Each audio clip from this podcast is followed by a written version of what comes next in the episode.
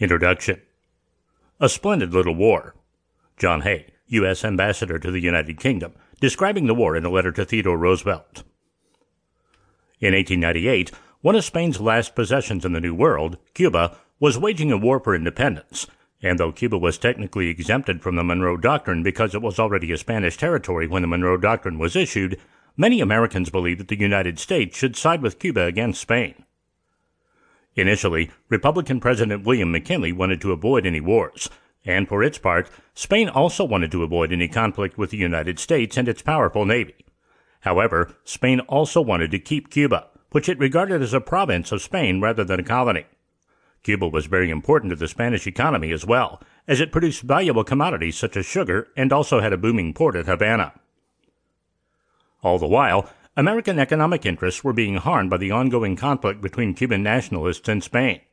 Merchants trading with Cuba was suffering now that the island was undergoing conflict, and the American press capitalized on the ongoing Cuban struggle for independence, which had been flaring up time and again since 1868. In an effort to sell papers, the press frequently sensationalized stories, which came to be known as yellow journalism. During the run up to the war, yellow journalism spread false stories about the Cuban conflict in order to sell newspapers in the competitive New York City market. Despite President McKinley's wishes to avoid a war, he was forced to support a war with Spain after the American Navy vessel USS Maine suffered an explosion in Havana Harbor.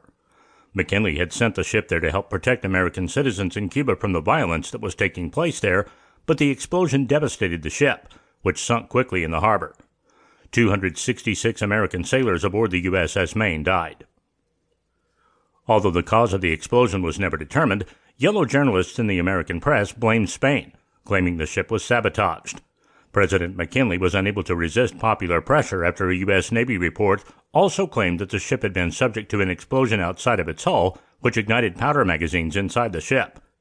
Later investigations proved inconclusive, but President McKinley was now forced to accept war with Spain. Congress declared war, and the U.S. Navy began a blockade of Cuba and Puerto Rico.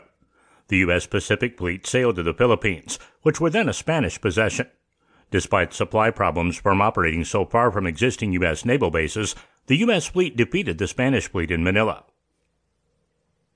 The U.S. Army, meanwhile, landed 15,000 troops on Cuba to battle fewer than 2,000 Spanish regulars. New York politician Theodore Roosevelt who had been advocating for war with Spain to support the Cuban revolutionaries, joined the U.S. Army and participated in its Cuba campaign, becoming well known for his participation with the Rough Riders. Despite the superiority of the Spanish rifles, they were overwhelmed by the number of U.S. Army forces supported by artillery and Gatling guns. Although the Spanish fought the U.S. Army to a stalemate in Puerto Rico, Spain was forced to make peace after the U.S. Navy destroyed both its Pacific and Atlantic fleets. The military defeat in Cuba meant that Spain would have to give Cuba its independence, and the destruction of its navy meant that Spain would have to cede its overseas colonies to the United States.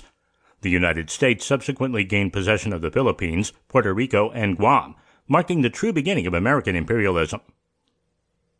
The history of the Spanish American War looks at one of America's most important yet forgotten wars. In this audiobook, you will learn about the Spanish American War like never before.